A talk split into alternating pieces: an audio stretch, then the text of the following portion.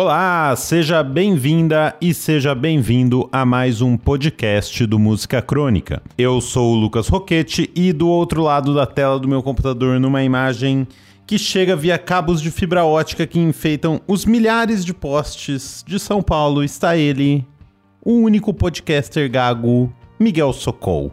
E aí, Miguel? Tranquilo? Tranquilo que nem saci comprando meia. É sempre pague uma e leve duas. É, muito bom, muito bom. Como nos últimos episódios, meu aviso inicial segue o mesmo. O Ministério do Podcast adverte: enquanto não tem vacina, tem áudio de qualidade duvidosa gravado em casa. E além de falar groselha por aqui, a gente também mente por escrito. Acesse musicacronica.com.br que você vai ver. É lá que você assina a newsletter para receber toda a nossa farsa completa no conforto do teu inbox. Às vezes também cai no spam, que é o lugar mais adequado. Aproveita, segue a gente no Twitter, no Instagram e no Facebook. A campanha menos convincente para angariar seguidores foi feita, então vamos ao que interessa, o assunto desse episódio: os 10 anos do lançamento do The Suburbs, terceiro disco da carreira do Arcade Fire.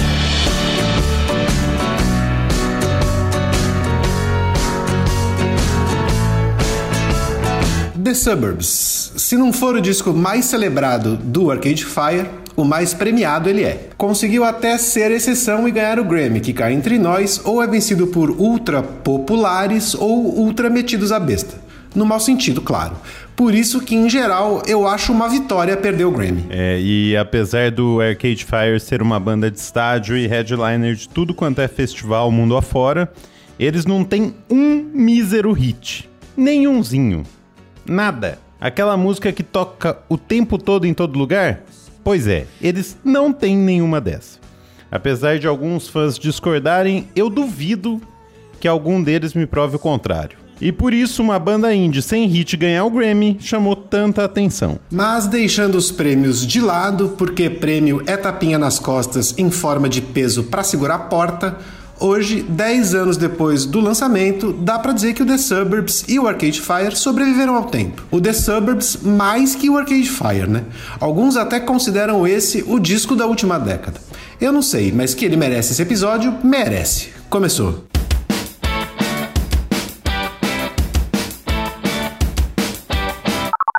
No dia 2 de agosto de 2010, o Arcade Fire lançou The Suburbs, o terceiro disco da carreira, com 16 faixas e um tema: A Vida no Subúrbio. Segundo o vocalista Win Butler, abre aspas, não é uma carta de amor nem uma acusação ao subúrbio. É uma carta nascida do subúrbio. Fecha aspas. O disco foi gravado no estúdio da banda em Quebec e na casa do Win Butler e da Regine Chassain, o casal Arcade Fire. E o tema dele surgiu de um e-mail que o Win Butler recebeu após a turnê do disco anterior, o Neon Bible. No e-mail havia um anexo: uma foto de um amigo com uma filha pequena no colo em frente ao shopping que ficava a uma esquina da antiga casa do Win Butler, no subúrbio de Houston, no Texas. E a curiosidade aqui é que, apesar do Arcade Fire ter nascido no Canadá, os irmãos Win e Will Butler são americanos, de Houston e o resto da banda é canadense mesmo. Daí bateu a nostalgia e ele sugeriu que os outros integrantes compusessem sobre a infância e a adolescência deles nos seus respectivos subúrbios. Com a missão de descrever da melhor maneira possível a ideia de uma vida suburbana, todos foram para casa e meses depois eles se reencontraram para gravar o disco.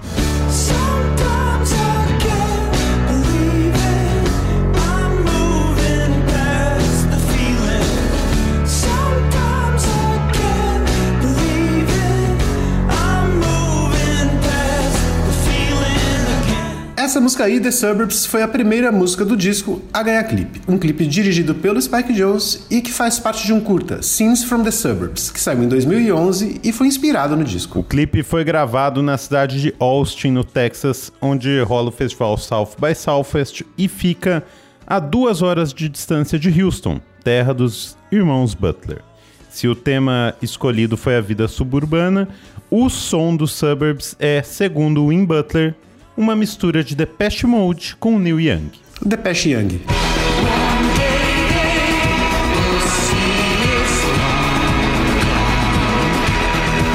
Ele ainda completou, abre aspas. Queríamos que o disco soasse como as bandas que eu ouvia quando era jovem e ficava imaginando de onde vinham aqueles sons malucos, fecha aspas. Esse clipe é demais. Eu lembro a primeira vez que eu vi o clipe. É o clipe das bicicletas? É. Porque eu lembro que teve uma teve uma promoção, assim, o disco fez um negócio que era um clipe interativo também, eu achei que pudesse ser esse. Você lembra de um assim? Não lembro, não lembro. Eles fizeram uma parada muito louca, que era um Google Maps, que você botava umas coisas e aí o, tipo, o clipe acontecia com o seu subúrbio. Ah, eu lembro. Que não era esse clipe, era um outro. Você lembra do lance Lembro, assim? lembro. Mas eu não sei de qual música que eles fizeram isso ou você conseguia fazer com todas, enfim. Eu acho que era uma específica e não era essa. E o clipe Assim como a, a, música, assim, ele já começa. É meio nostálgico, assim, né? Pelo menos para mim, né? Que sou do interior e andava de bicicleta o tempo inteiro, ver aquilo lá foi meio nostálgico, assim. Na época que saiu, né? Todo mundo que viu ET sente alguma nostalgia com esse clipe. Total, total.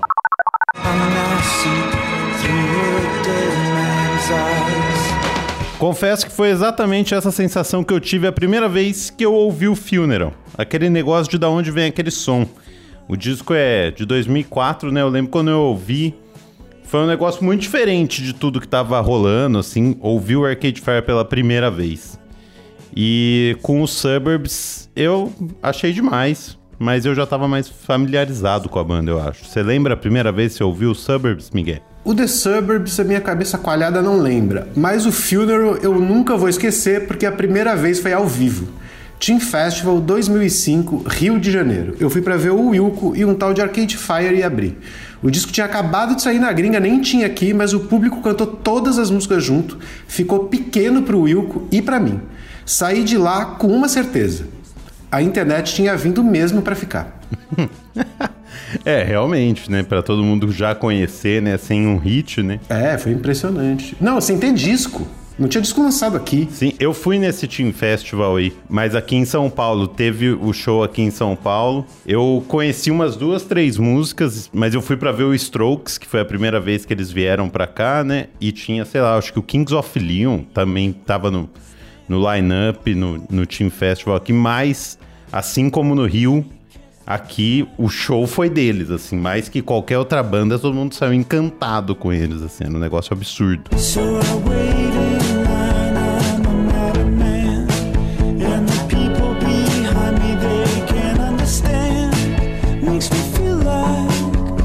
Bom, agora a gente descobre como foi a primeira vez que o Chuck Polito ouviu The Suburbs e como anda a vida no tranquilo até semana passada, edifício administrado por ele. por que até semana passada? Não sei, vamos ver, vai que essa semana mudou. Chama o síndico. Fala, bicho. Fala, Miguel. Tudo bom? Como é que vocês vão aí? Cara, é, o, o, The Suburbs, né, cara, é, é um daqueles discos aqui, que, que, daqueles discos que quando saiu eu não me liguei, assim, eu tava em, outra, em outro planeta. E fui conhecer quando eu entrei na MTV ali para trabalhar com vocês, para apresentar e tal, isso foi 2010, né? E daí eu fui impactado ali por aquela coisa. É o filhinho do Bruce Springsteen, assim, né? É um tipo de. um rock indie de arena, de arena, assim. Pô, muito bom, né, cara? Aquilo tudo. 10 anos, caramba. Pô, o tempo voa, né? Gente, aqui no prédio, muito doido, hein, cara? Esses dias aí, esse prédio tem muito problema, né? De som, a gente vive falando disso. Aí hoje eu descobri que é, a minha vizinha de baixo, bom, ela me ligou aqui esses dias, me deu um esporro, cara, de um jeito que nenhum morador já deu em outro morador aqui. E eu fiquei super sem jeito porque eu sou síndico, né, cara?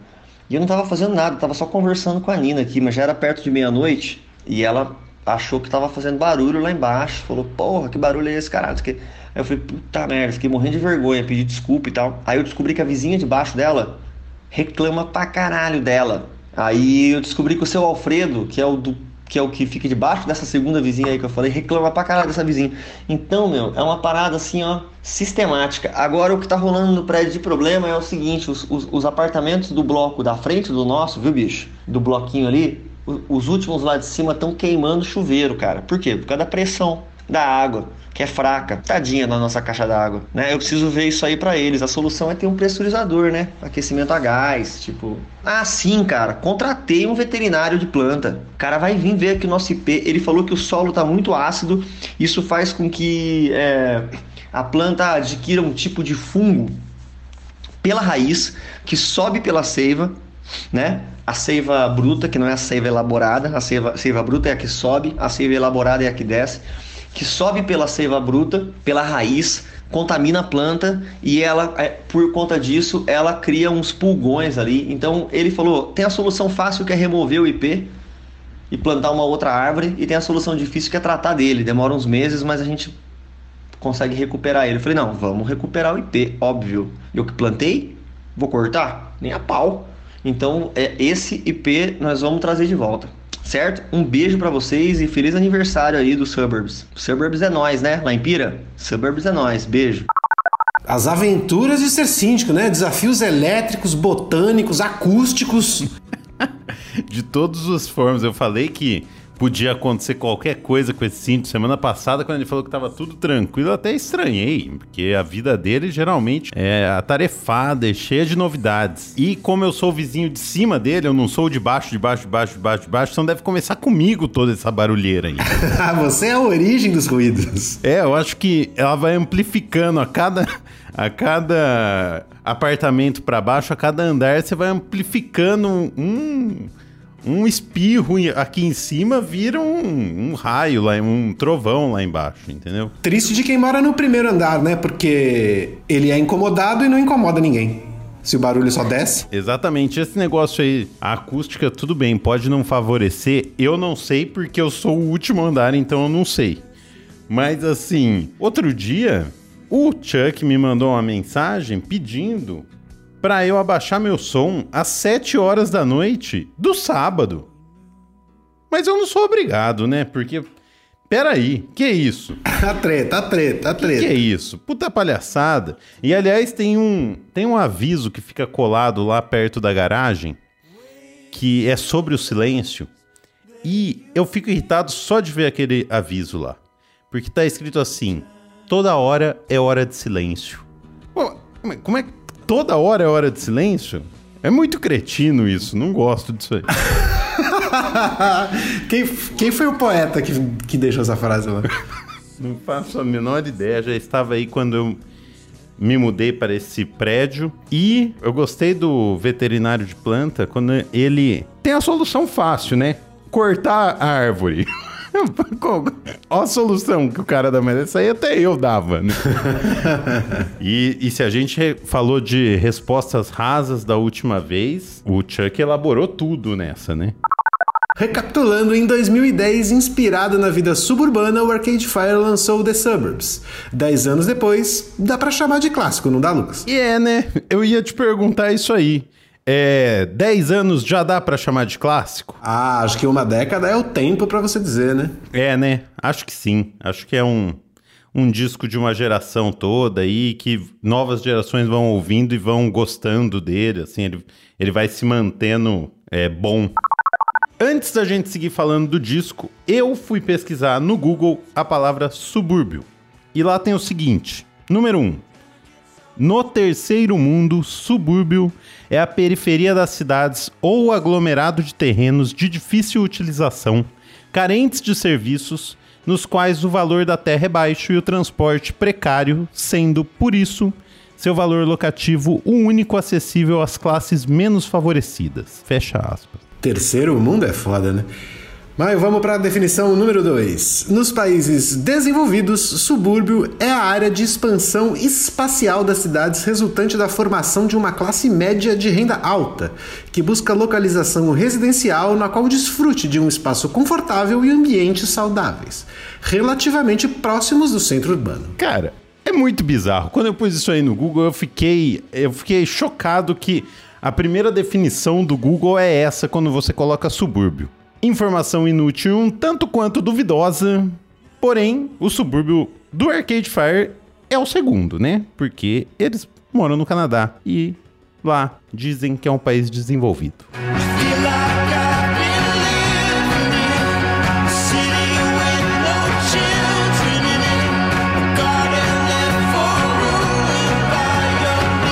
das músicas que já tocaram, nós separamos mais três faixas que são essenciais para entender o que o Win Butler queria do som do The Suburbs. A primeira delas é o hino indie Ready to Start.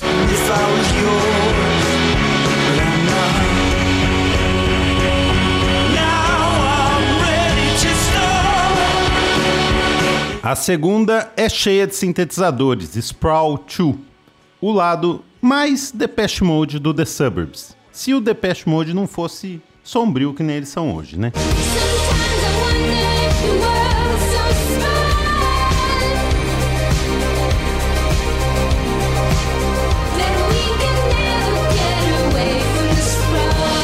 E a terceira é o Wasted Hours, o lado mais Neil Young barra Bruce Springsteen do Arcade Fire. E é linda essa música aí, é bem New Young mesmo. wasted hours before we knew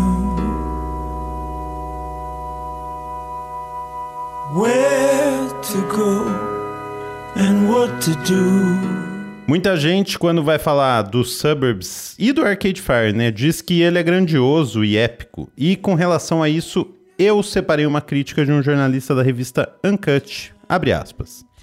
Eu acho que o exagero faz parte do apelo do Arcade Fire. Eles sempre foram épicos.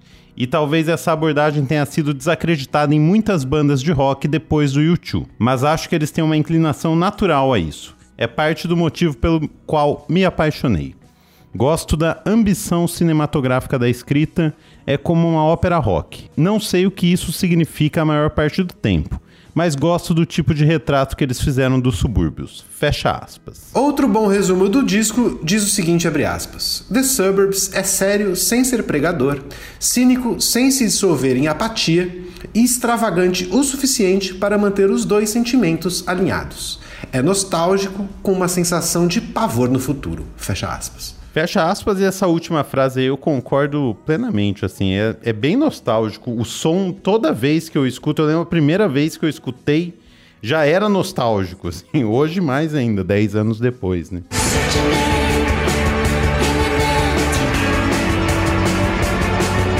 Such a man Pra fechar, o Win Butler já postou por aí dizendo que em breve deve ter música nova do Arcade Fire. Certo mesmo é que o irmão dele, o Will Butler, vai lançar o terceiro disco solo no dia 25 de setembro.